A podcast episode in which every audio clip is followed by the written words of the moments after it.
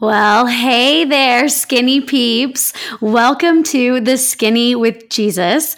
I have missed our time together. I cannot believe looking at the calendar that, oh, the last episode um, that I recorded was on the 4th of July. So it has been two full months since we have been together. And I have so missed our time together. I guess life just caught up with me this summer with kids at home and um, just so much going on with camps and vacations. And it was a wonderful summer, but I am glad to be back. My plan was never to be gone this long, but here we are. I am back. We are back. We are back on the road to Jericho. Okay. If you guys remember, that is our series that we are in right now, the road to Jericho. We are working our way through the first six chapters of the book of Joshua.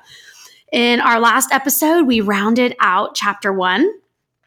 And today we are going to be walking through chapter two. All right. So, um, with that said, if you guys, if there's anybody here who is new to the Skinny with Jesus, I am so glad you're here. My name is Bevan Caramello. I am your hostess. I like to say I am your favorite Jesus girl because that's what I am. Um, and, um, Oh, and I also want to give a shout out to one of my oldest friends in the whole world. We've been friends since the sixth grade. Today is her birthday. Happy birthday, Jenny Brown. All right. Um, I think that's about it. The date today is September the 5th, 2019. All right, let's get to it. Joshua chapter 2. I'm going to start us off in verse 1, and I am um, going to just read it through here. So if you don't have your Bible in front of you, that's okay. I'll read the scripture. But if you've got your Bible with you, turn to Joshua chapter 2. We're going to start with verse 1. Okay. Then Joshua, son of Nun, secretly sent two spies from Shittim. Go, look over the land, he said, especially Jericho. So they went and entered the house of a prostitute named Rahab and stayed there.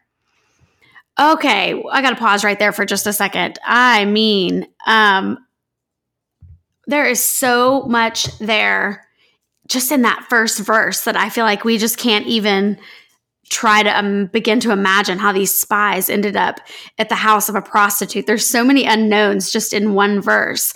Um, what in the world led them to this house of a prostitute? I mean, there's a lot of different theories.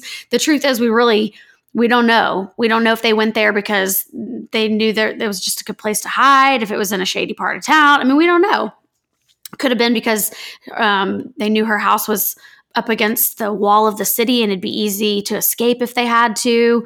Um, I, I personally believe that God led them there, that God knew Rahab's heart. I think he is in all the details, and his plan all along was to save Rahab and her family through what we are going to see was her act of courageous obedience. Let's keep going. Okay, verse 2. The king of Jericho was told, Look, some of the Israelites have come here tonight to spy out the land. So the king of Jericho sent this message to Rahab Bring out the men who came to you and entered your house, because they have come to spy out the whole land. But the woman had taken the two men and hidden them. She said, "Yes, the men came to me, but I did not I did not know where they had come from. At dusk when it was time to close the city gate, the men left. I don't know which way they went. Go after them quickly. You may catch up with them." But she had actually taken them up to the roof and hidden them under the stalks of flax she had laid out on the roof. So the men sent out in pursuit of the spies on the road that leads to the fords of the Jordan. And as soon as the pursuers had gone out, the gate was shut. Okay, that's the end of verse 7. Let's sit tight right there for a minute. So, you guys, Rahab could have been killed for lying to the king about the men being in her house. I mean, she could have been killed if the king found out that they were really there. This is a huge step for her. This was a very courageous act. Um, she risked her life. Okay, pick it up with me in verse 8. It says, Before the spies lay down for the night, she went up on the roof and said to them, I know that the Lord has given this land to you, and that a great fear of you has fallen on us, so that all who live in this country are melting in fear because of you. We have heard how the Lord dried up the water of the Red Sea for you when you came out of Egypt, and what you did to Sihon and Og, the two kings of the Amorites east of the Jordan, whom you completely destroyed. When we heard of it, our hearts melted and everyone's courage failed because of you. For the Lord your God is God in heaven, above and on the earth below. Okay. Heard, heard that last statement right there, verse 11. For the Lord your God is God in heaven above and on the earth below. Wow, I just love Rahab's faith here. I mean, just hearing of what God had done for his people, for the Israelites, as they were fleeing Egypt, was enough for her to believe that he was God. She didn't even see it. She wasn't a part of it, but she had heard how that how God had led his people out of Egypt and, and parted the Red Sea so that they could cross, cross over on dry land. And then the victory that they had given, that God had given them uh, against the, the people who lived east of the Jordan. They had already conquered those people and the Amorites that lived east of the Jordan. And just hearing it, she believed this has to be God. Only God could do those things. And I love this because right here we see why she risked her life why she risked her life in this in this situation by lying to the king. She feared this God. She feared the one true God more than she feared the king. John 20 verse 29. Jesus tells us he says, "Blessed are those who have not seen and yet have believed." Blessed are those who haven't seen and yet have still believed that was Rahab. That was Rahab. She believed in a God she had never seen, she'd never encountered, she hadn't witnessed these miracles, but she knew that these men had, and she wanted the God that they knew. Okay, verse 12 says, Now then, please swear to me by the Lord that you will show kindness to my family, because I have shown kindness to you. Give me a sure sign that you will spare the lives of my father and mother, my brothers and sisters, and all who belong to them, and that you will save us from death. You guys, this this was my favorite two verses I think of the whole chapter. Now then, please swear to me by the Lord that you will show kindness to my family. She's not just thinking of herself, she's thinking of her entire family here. She realizes that if God gave them victory over the Amorites east of the Jordan, she knows that God, the same God, is going to give them victory over Jericho. And she's not just concerned for her own life, she's concerned for her entire family's life. She says, Give me a sure sign that you will spare the lives of my father and mother, my brothers and sisters, and all who belong to them. She said, My nieces and my nephews, everybody in my family. Give us a sign that you will save us from death. You guys, what jumped out at me here, I think why these were my favorite two verses in the chapter, is because it it really struck me that Rahab's act of courageous obedience saved her entire family and it changed the entire trajectory of her life and theirs. They all would have been wiped out. But because she had this fear of a God she didn't quite know, she didn't quite understand, she changed the life, the lives of everyone she loved most. That is that is a powerful act. One act of courageous obedience did all of that.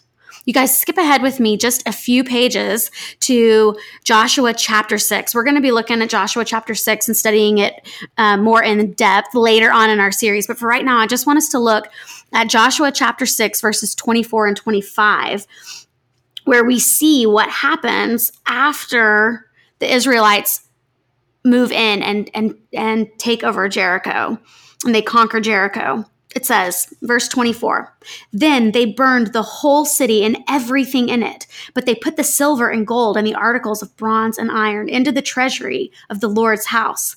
But Joshua spared Rahab the prostitute with her family and all who belonged to her, because she had hid the men Joshua had sent as spies to Jericho. Here it is. This is big. And she lives among the Israelites to this day. Wow. You guys, she saved her entire family. They were the only ones spared.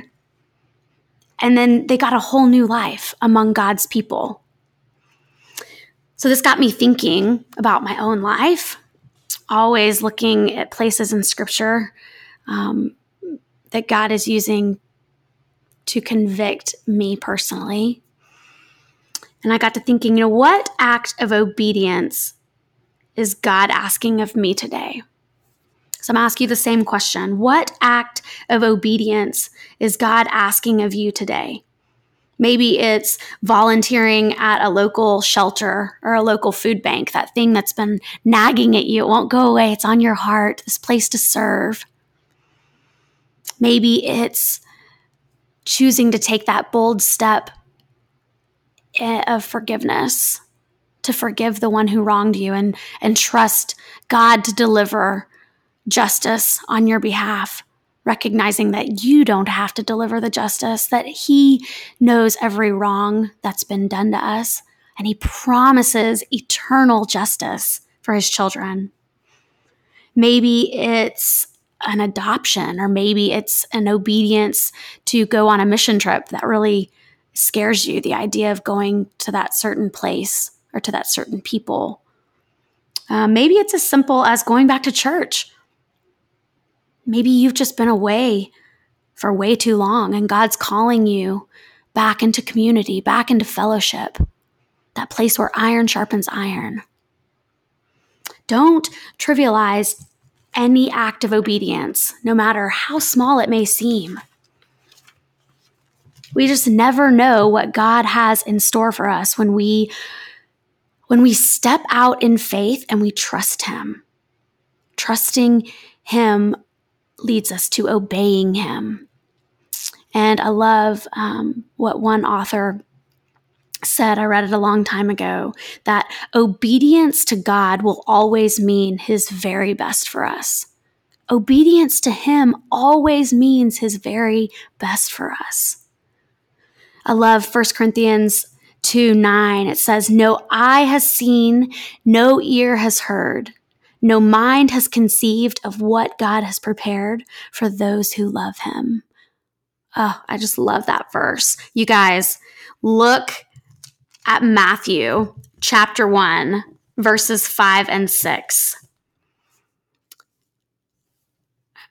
Okay, let me turn there this is the lineage of Christ. Okay, Matthew. First thing he does um, in the the Gospel of Matthew is he lays out the lineage of Christ, proving that Jesus is in fact the Messiah. He traces him all the way back to Abraham. Okay, and um, all the way back to King David. He's he's showing that Christ fulfilled the prophecies of of the lineage that he was supposed to come from. That the Messiah had come.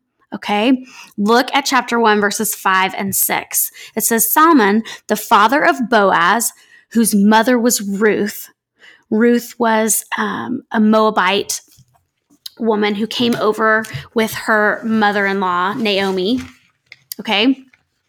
And it says, uh, and it goes on, it says, Boaz, the father of Obed, whose mother was Ruth.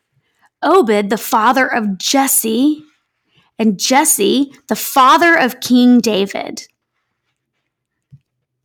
David was the father of Solomon, whose mother had been Uriah's wife. Okay, Solomon, the father of Boaz, whose mother was Rahab. Do you see that? Boaz, the father of Obed, whose mother was Ruth. Obed, the father of Jesse, and Jesse, the father of King David. Okay, for those of you who can't do it super fast in your head, like me, I had to write it down to figure out exactly who that means Rahab was. You guys, Rahab would, that was King David's great grandmother. Rahab, the former prostitute that we just read about that hid the spies, Joshua's spies, she ended up going on. She continued to live with the Israelites. She ended up, she was the great grandmother of King David. Isn't that amazing? I guarantee no, no mind had had conceived of what God had prepared for Rahab, who loved him. No mind had conceived of that. There is no way that that her friends or her family had ever even considered or that that someday Rahab would be the great grandmother of the king of the Israelites one of the greatest king uh, who ever lived, Rahab, the former prostitute of whom the Messiah would be a direct descendant of. I guarantee no mine, not hers, and definitely not those who knew her well, right? Not her family, not her friends, not the other prostitutes, not the people who looked down on her, had ever conceived of what God had prepared for Rahab. This prostitute who loved him. You guys, Rahab risked it all for a God she barely knew. She had only heard of his power, how he had parted the Red Sea, and how he was giving victory to his people, and she wanted him. She wanted to know that God. She wasn't going to let her past mistakes define her. The things that other people said about her, there was a God waiting for her with open arms. And when we run to the arms of that Father, there is forgiveness waiting for us, grace waiting for us, mercy, love, compassion waiting for us. There was forgiveness waiting for Rahab. So, how will knowing God this same God who delivered Rahab and her family, the same God who parted the Red Sea, the same God who gave his only Son for you and for me.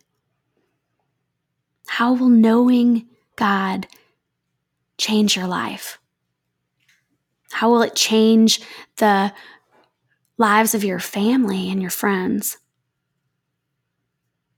See, we just never know how one simple act of courageous obedience, done in faith and submission to an all powerful God, could be the one act that changes everything.